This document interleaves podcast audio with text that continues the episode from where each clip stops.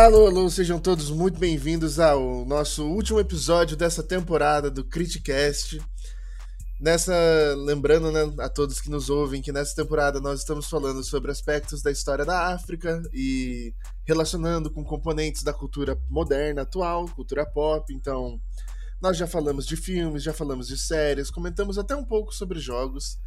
E no episódio de hoje nós vamos tratar de um assunto um pouco mais delicado, um pouco mais acadêmico, que é o chamado movimento pan-africano. E se juntando a mim hoje, como sempre, Luiz. Oba, oba. Isso, boa. E o episódio de hoje é um episódio que vai ser um pouco complexo. E ele é um episódio um pouco complexo porque o tema que nós vamos abordar, ele é um tema que é muito discutido na atualidade, que ele envolve alguns conceitos até que a gente abordou quando a gente fez o episódio sobre a Kipo, que é o conceito de identidade, o conceito de negritude, e são conceitos complexos. O próprio debate sobre o panafricanismo, os movimentos panafricanos, eles ganham muita força no início do século XX e duram a primeira metade do século XX com bastante força. Só que eles acabam colapsando dentro de si próprios com os movimentos dos anos 60 e essa discussão está sendo retomada só agora. Então eu vou abrir esse nosso episódio.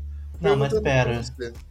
Já vou te interromper aqui já. É, pode falar. É que começa nos anos 1900, 1920, de acordo com os dois outros escritores, o George Shepperson e o Emmanuel Gais. De acordo com o Quemenantambo, começou com a união do Baixo e Alto Egito num Egito único. Ah, Começa sim. por aí já a discordância. Sim, é, eu acho que esse é até um ponto legal pra gente começar, que inclusive ia ser a minha pergunta, né? Como a gente traça a origem desse movimento, né? Tá, primeiro, Gustavo, se você ouviu isso e você urrou, manda, manda pra mim no Telegram. E é da forma como você vê muito o que é, como surgiu esse movimento, não movimento pan-africano, mas esse sentimento de solidariedade transnacional entre povos negros. Que não é uma coisa só para os negros americanos, que incluem os latinos e os anglo-saxões. Mas também existe um certo sentimento de solidariedade com os indianos e com os povos do Sudeste Asiático também. Tanto que acho que é o George Shepperson que ele comenta que numa carta em 1880 e pouco, o rei do Laos tinha falado, tinha mandado uma carta lá para Inglaterra comentando sobre essa ideia do, dos povos na África poderem se governar. Então, nisso aí eu consigo ver uma solidariedade muito grande entre os, entre os povos negros não africanos também. Eu até perdi a linha do que eu ia falar, porque eu me empolguei um pouco com esse negócio da solidariedade. Caramba, o que, que eu tava falando? Perdi completamente o, o trem do pensamento. Então, eu perguntei se como que se traça a origem. E aí você assim, assim, argumentou, lembrei. né? Não, lembrou? lembrei, lembrei. Boa, vai. Alguns veem como uma luta racial, que o próprio Kwame comenta isso, mas muitos veem também como uma luta de classe, que a luta do negro pela sua liberdade, pelo seu empoderamento, teria começado antes do século XV, que a própria escravidão já era uma, já se existiu uma resistência e uma forma de luta de classes ali dentro. Porque é que eu vou me basear muito no Kwame, porque eu realmente gostei do texto dele, ele fala mesmo, põe a. bate o porrete na mesa. E ele comenta que a escravidão era uma uma instituição econômica e não uma racial, que depois ela foi racialmente justificada. Então eu sou mais ele, de ver isso como um, uma luta de classes e não como uma luta só racial. O, racismo posteriormente surgiu como forma de fortalecer os nacionalismos europeus, inclusive o pan-eslavismo, o pan-germanismo, o pan... Isso, isso, isso. E tudo mais, que vocês sabem, né? Essa união dos povos eslavos, união dos povos germânicos, blá blá blá. Inclusive, eu acho que as fronteiras do pan-germanismo são muito boas na Europa, eu gosto. Aquele bem ali no meinho, quase redondinho, muito bonito. Acredito que quando se trata de qualquer movimento que queira trazer alguma ideia unificada, né, um pan, alguma coisa, ele se junta por elementos em comum, certo? Eu acho que isso daí é meio básico para todos esses tipos de movimentos. Então, que elementos são esses que conjuram essa ideia de pan-africanismo? Porque como a gente leu na nossa bibliografia, pan-africanismo é um termo muito complexo de ser utilizado, porque você pode usar ele como um P maiúsculo, por exemplo, que é o que o autor Shepperson vai comentar. E quando você usa pan-africanismo com P maiúsculo, você está se referindo ao movimento encabeçado pelo W.B. Du Bois, ou então você está falando de pan-africanismo com P minúsculo, que aí seria o amálgama de movimentos pan-africanos, né, que ele também sugere o termo All Africans, né, todos africanos. Então, que elementos seriam esses? Porque outra coisa que a gente vê, por exemplo, com o autor, o Emmanuel Gais, é que você vai ter o panafricanismo,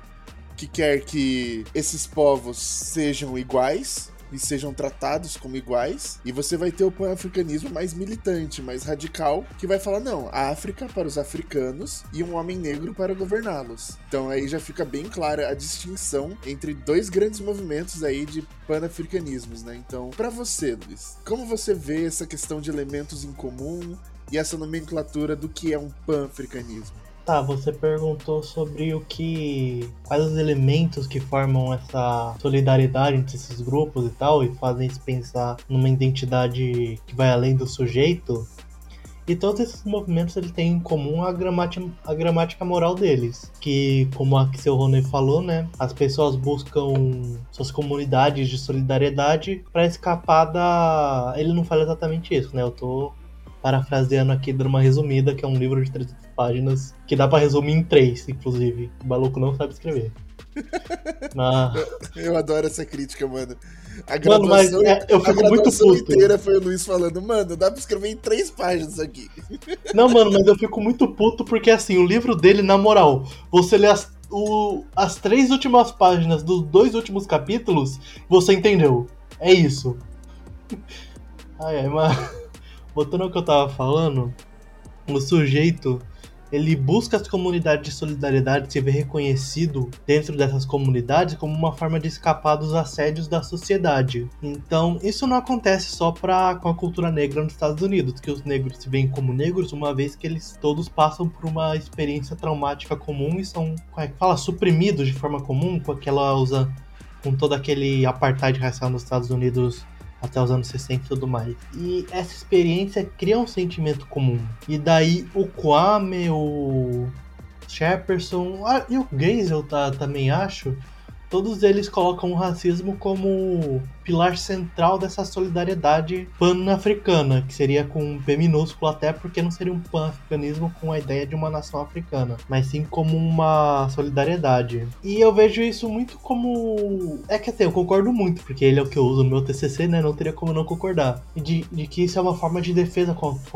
contra, essa, contra esses assédios. E as diferentes linhas que se existem no panafricanismo, que assim, para além do panafricanismo com letra minúscula, que seria a solidariedade, o com letra maiúscula fala realmente da criação de um Estado. Mas o com falou que existem várias vertentes em que se fala de ah, um panafricanismo, mas para os países, mas para os africanos ao sul do Saara. Daí o outro é pro mais pro chifre da África e outro inclui o norte da África também, porque são movimentos que são muito. Os próprios autores que estão aqui são todos autores britânicos. Mesmo Kwame Nantambo, que é um autor negro, ele se formou na Universidade de Kent, que é no, na Inglaterra também. Então existe muito essa crítica dessa influência europeia, sendo que a, as pessoas que estão ali no chão sobrevivendo daqui, sobrevivendo não, vivendo lá na África, não necessariamente se veem desse jeito eles têm as suas diferenças locais muito grandes e, e daí isso meio que transpassa depois para as ideias dos países pan-africanos que não se pode ter uma coisa única. Que hoje está evoluindo para uma ideia de uma associação de estados como uma União Europeia. A União Africana que existe hoje, tem o Parlamento Africano e tudo mais, é uma descendente desses movimentos. Não sei se eu consegui responder essa pergunta porque eu não tenho foco na resposta. Não, eu acho que respondeu sim, e eu até consigo pegar um gancho que o, o próprio Gás ele cita que para esses movimentos pan-africanos eles terem sucesso hoje em dia, é, eles precisam abandonar essa perspectiva romântica que eles adquiriram na sua concepção na Europa, que é a concepção da África como terra-pai, terra-mãe e que tem que, se, tem que se preservar diante do ataque estrangeiro, porque fica aquela grande discussão, né, entre construir uma nação que seja avançada e desenvolvida, mas ao mesmo tempo manter a tradição, ter a sua identidade construída historicamente. E isso é uma questão muito séria, porque essa identidade ela é constantemente negada e constantemente questionada pelo colonizador europeu. Né? Embora hoje, assim, não seja regular você falar que a Europa é colonizadora ou a, a, a metrópole, né, por assim dizer, em muitas das relações atuais, politicamente falando, existem resquícios dessa visão. E no, no, imaginário cultural europeu também existe muita visão de que a África é uma terra selvagem estagnada, quando ela na verdade não é. Essa construção de uma nova África que esses movimentos panafricanistas propõem, eles têm esses elementos que você citou em comum, né? A questão da é não empatia, né, mas da da luta contra o racismo, da, da compreensão do homem negro enquanto autônomo sobre si, sobre sua terra. E aí ele o, o Guys ele comenta, né? Se você vai ter um movimento pan-africano que quer construir uma nação, é compreensível que você queira defender a sua tradição, porque ela foi, e ainda é hoje, continuamente atacada pelo colonizador. Mas, ao mesmo tempo, para você traduzir esse desejo de construção em algo palpável, você vai ter que acabar destruindo, ou no caso, transitando do seu estado atual tribal, né, ele usa essa palavra, do seu estado atual tribal de civilizações para um estado moderno industrial, né? E eu acho que essa, essa é uma questão bem, bem interessante quando, quando eu estava lendo a bibliografia que ficou na minha cabeça. Essa visão romântica que esses autores pan-africanos estrangeiros têm do próprio, da própria África, né? Você pode falar aí de novo sobre operação do estado tribal da civilização? Não é a conclusão final que o Gás dá no artigo dele. Ele fala assim: para os movimentos pan-africanos que surgiram no exterior como estrangeiros terem algum sucesso palpável, eles precisam abandonar essa visão romântica de África como terra-mãe, de África como terra-origem, e abandonar essas tradições tribais, que são as palavras que ele usa, e abandonar essas tradições tribais em prol de uma reconstrução. Então ele defende que os movimentos panafricanistas precisam ser radicalizados e precisam promover mudanças profundas na sociedade e que ele reconhece o custo cultural que isso vai ter, mas que é necessário.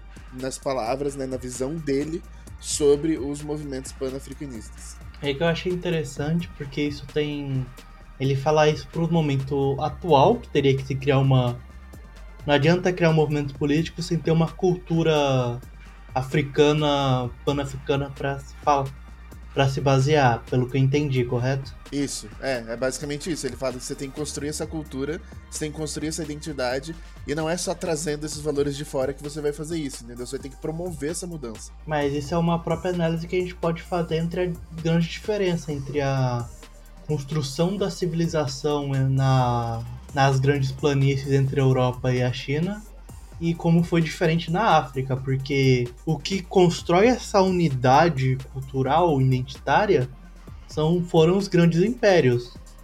O que o, até hoje o único motivo da Itália ser um país foi porque os romanos conquistaram tudo.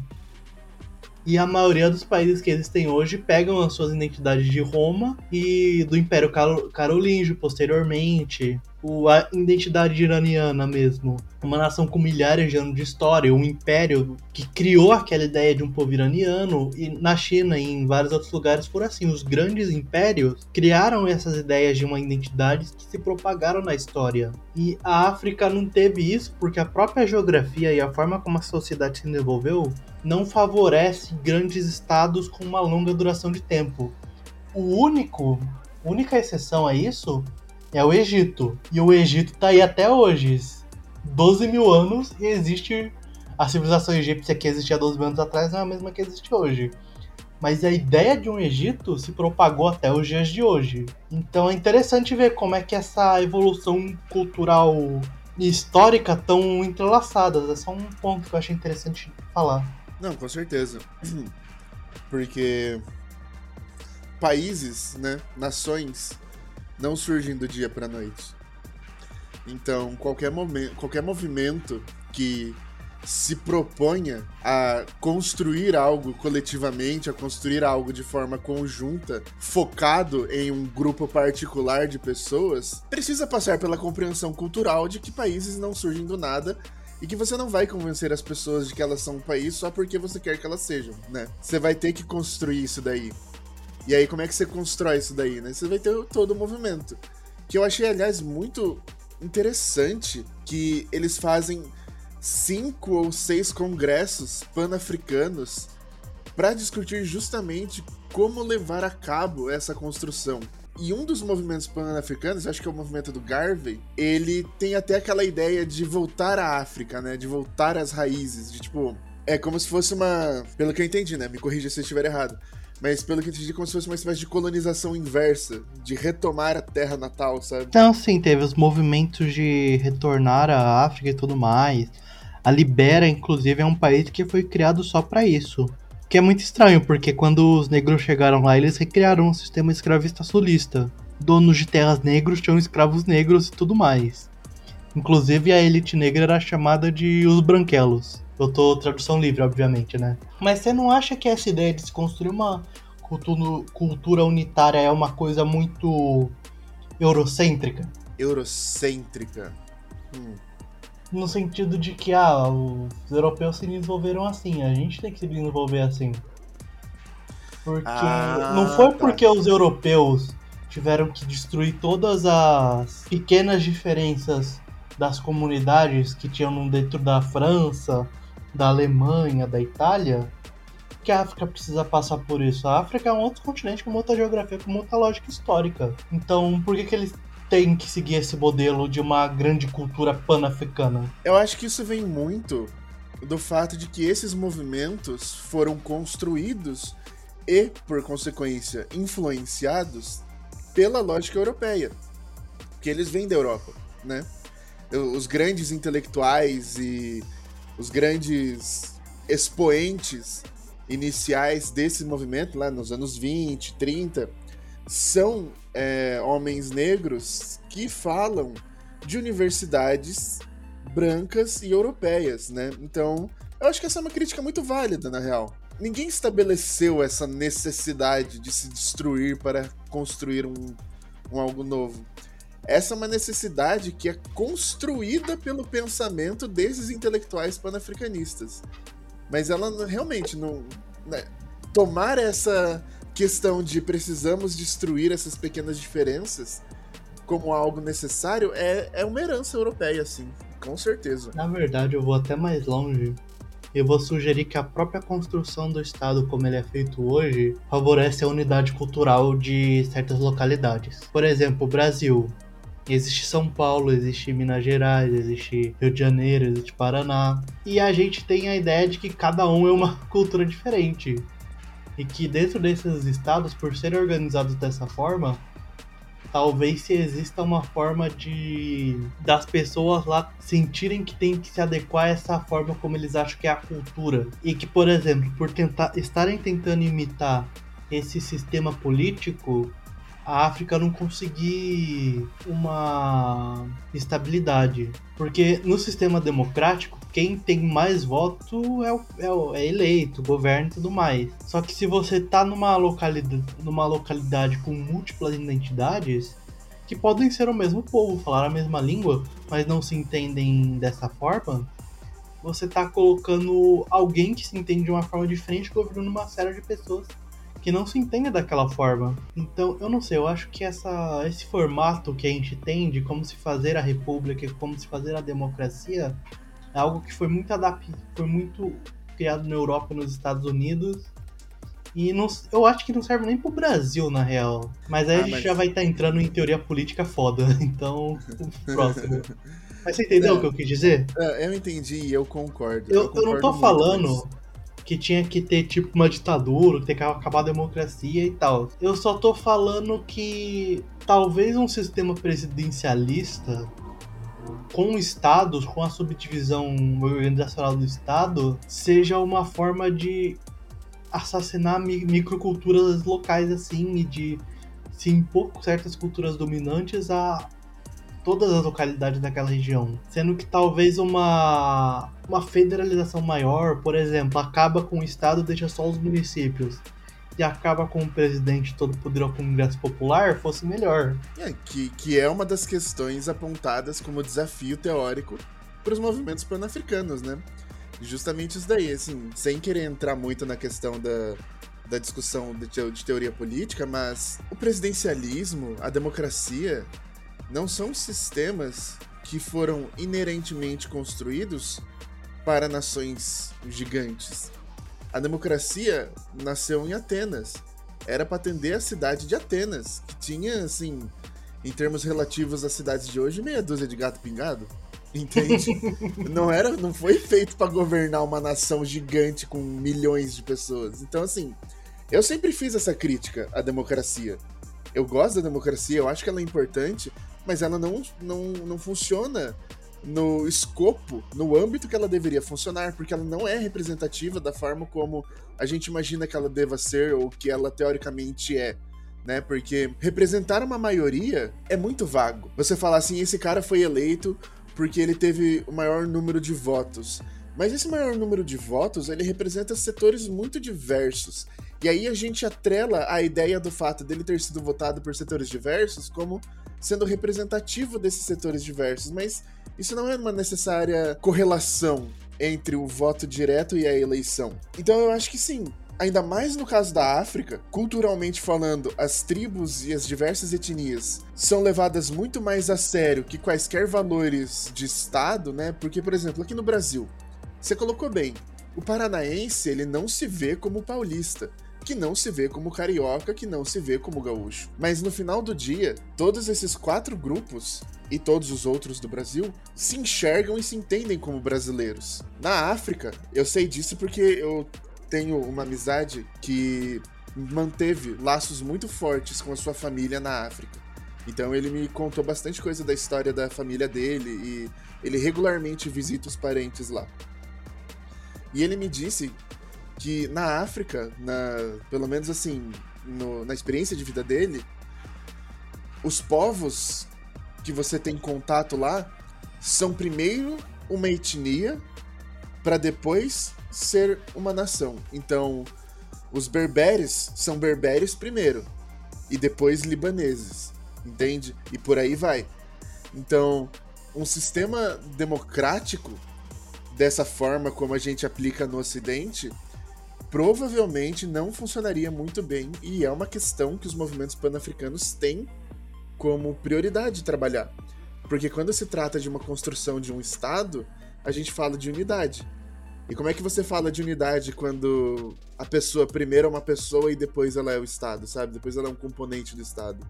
Então eu acho interessante a sua colocação. É sim, daí a democracia vira simplesmente uma forma de uma etnia ma maior se impor sobre as outras sobre as outras etnias naquele território. Daí isso aconteceu em todos os países que os europeus criaram.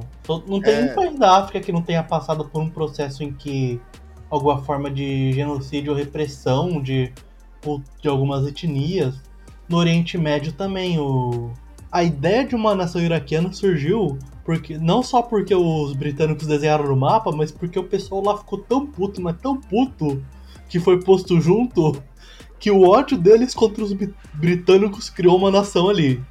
É, é, literalmente isso, porque o sul do Iraque é uma coisa, o norte é outra, o centro é outra, cada um com interesses econômicos diferentes, cada um com uma etnia diferente. É, e é exatamente esse o ponto da discussão, né, cara? Tipo, os britânicos, os franceses, os espanhóis partilharam a África do jeito que achavam que era certo. O movimento panafricanista, ele tem que tomar o cuidado de não fazer o mesmo. É, de ter a arrogância de achar que você tá sabendo mais que os outros. É, é por isso que eu acho que o. Tirar esse negócio de estado, colocar tudo no município é o melhor. Ah, no Brasil então vai ter um congresso com 5 mil delegados que vão ter que entrar em consenso? Isso é, né, mano? Mano, mas é, é isso, mano. É a ideia dos, dos, dos sovietes. É, todo poder ao povo. Todo poder ao Mas... povo. Né? Só que no, meu, no caso da União Soviética existiam sovietes em cada cidade, em cada estado, eu não vou saber, né? Em cada município Mas não, não importa, a gente tá, tá, tá se desviando muito. Volta pra questão do panafricanismo.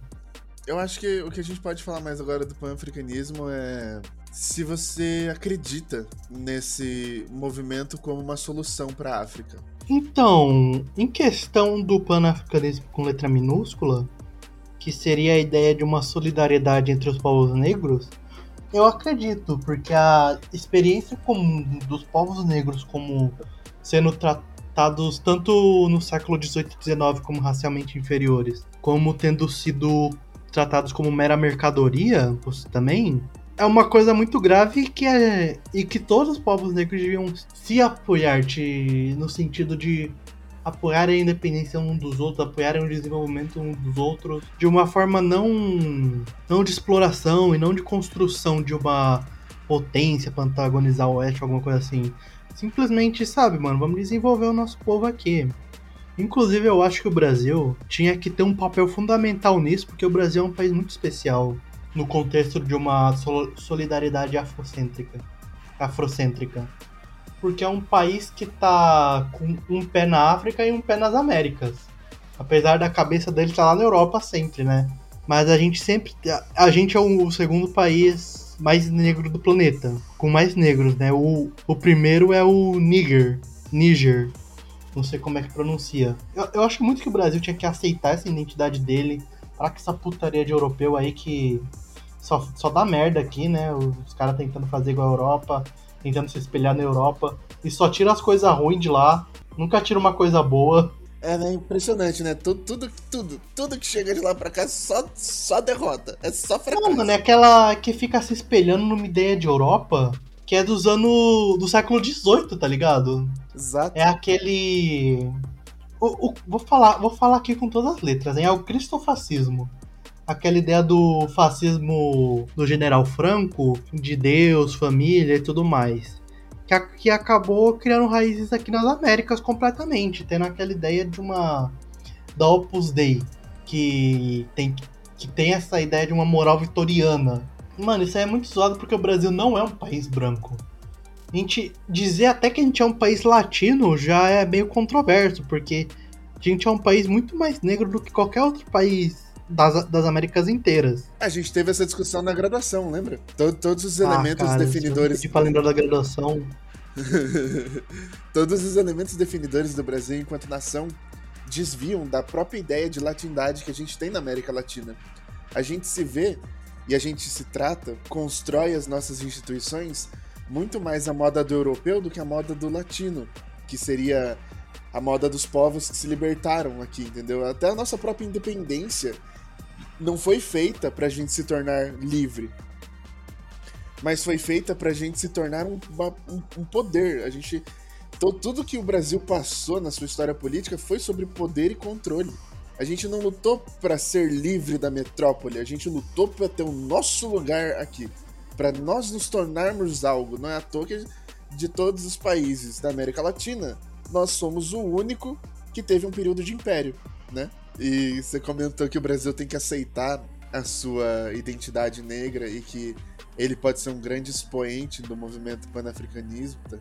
Eu acho que isso é verdade porque, como é explorado nos próprios textos que a gente leu, a grande parte dos intelectuais que conversam com o panafricanismo no início do movimento eles são intelectuais com pouco ou nenhum contato com a sua terra, né, com a África. E no Brasil, essas pessoas tiveram muito contato, se você for olhar assim, analisar a descendência, ou no caso, talvez a ancestralidade da parcela negra brasileira, ainda hoje você consegue traçar elementos da cultura africana no Brasil que foram é, que foram mantidos vivos pelos descendentes desses povos originários da África. Então, eu acredito que o Brasil, se ele fizer um trabalho honesto, academicamente, socialmente, culturalmente, sobre essa sua raiz, eu acredito que ele tem muito a agregar aos movimentos pan-africanistas também. Sim, sim, eu não tô. E eu nem quando eu falei, eu não tava falando só de investir em uma educação menos eurocêntrica e que coloque em pauta a afrocidade brasileira. Eu falei, por exemplo, mano, por que, que a gente não tem mais programas de intercâmbio com a África para trazer alunos africanos para nossas universidades? Porque Nossa, essa é uma ótima pergunta. Porque assim, mano, a gente tá com Moçambique e. Qual é o outro? É Angola e Moçambique, que são as nações africanas que falam português, e o Timor-Leste na Ásia. Mano, que ideia a gente fazendo parceria com essa molecada pra eles mandarem seus jovens pra cá. A gente dá uma educação de qualidade para eles em universidades excelentes, que são muito melhores que a deles têm. Não tô nem falando de atrair cérebros pra cá, tô falando, mano, se forma aqui, aprende aqui, tem as discussões aqui e volta leva pro seu país e leva lá. Que é uma coisa que a China fez com todas as nações do mundo. A China mandou seus alunos nos anos 90 pro Japão, pros Estados Unidos, pro, pra França, pra Inglaterra. E o atual sistema político que eles têm hoje é fruto dessa molecada que voltou. Inclusive, o pessoal que criou o neo-autoritarismo, a doutrina neo-autoritária na China, que é uma doutrina que separa a, a liberalização política da liberalização econômica, é uma molecada que estudou em Harvard e falou, mano, isso aqui é, uma, é um puteiro. Daí eu acho que essa, o Brasil poderia ser esse expoente para intelectualidade africana. Não só africana, mas negra no mundo inteiro. Pô, mano, assim, eu tenho descendência Akan, eu já falei pra você. Então, o meu local de origem da minha família por parte de mãe seria o que seria hoje Gana. Porque a gente, a gente não precisa se limitar aos países que falam português também. O Demba, que morou comigo, veio do Senegal, cara. Ele falava inglês, francês. Nossa, ele falava um monte de língua agora que eu tô pensando. E daí ele escolheu vir pra cá, cara, porque as oportunidades que deu pra ele. Porque aqui a universidade é pública, mas quando o cara vem de longe, ele gasta com moradia, gasta com a comida, gasta com as roupas, gasta com uma porrada de coisa. Mano, não tem desvantagem, tá ligado? É só vantagem.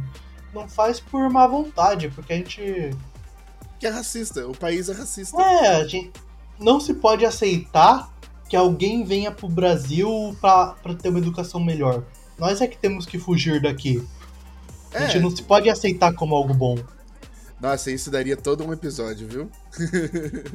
Falar dessa questão do, de que a gente não se aceita como algo bom. Nossa, dá pra fazer mil episódios sobre isso. Dá sim, dá sim. Mas não é o assunto dessa vez. Mas Quer não dizer, é o assunto dessa foi- vez. perpassou aí por todos os episódios. Bom, eu acho que a gente pode encerrar aqui, então. Acredito É, que 40 exploramos minutos bem. vai dar uma meia hora de episódio, tá tudo É, certo. eu acho que a gente explorou bem o assunto.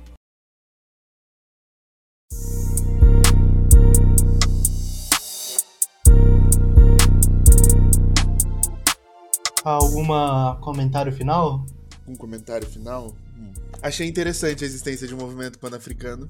Não conhecia a existência de tal, porque movimentos pan alguma coisa, na minha mente, eram coisas do início do século XX que tinham ficado lá. né, Não, na aqui eu tô imaginando pa- passar na sua mente os flashes do, da Alemanha nazista e dos seus ancestrais no Paraguai, tá ligado? É, Tá passando os flashes ali atrás, tudo, tudo, tudo. é, é, entendeu? É nesse sentido mesmo que eu tô dizendo. Eu achei que essas coisas tinham ficado lá, mas vejo que existem questões pertinentes a diversas culturas que a gente acaba nunca nem ouvindo falar se a gente não vai atrás, né? Então, achei muito interessante a questão. E gostei muito da escolha desse assunto pra um episódio de podcast. É, eu faço boas escolhas, cara. Ah, eu tenho um comentário agora. Que é, eu achei muito brabo o texto do Kwame Nantambo quando ele fala que o panafricanismo nasceu quando surgiu o Egito Antigo. Cara, eu achei muito foda, porque é uma, uma visão totalmente afrocêntrica da história. Que coloca a luta dos negros como o centro da construção histórica. Que eu acho que é uma história que seria muito interessante de se fazer. Embora ignore outros aspectos, foda-se, porque a Europa tá aí ignorando coisa há uma porrada de tempo. É, nada de novo sob o sol, tá ligado? É, mano, deixa fazer uma história afrocêntrica, deixa, deixa os caras, mano.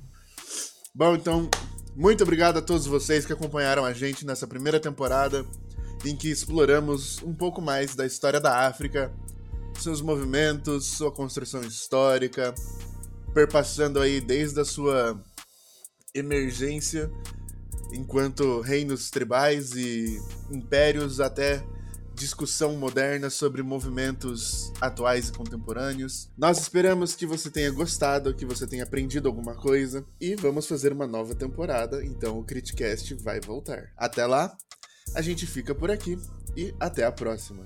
Alô!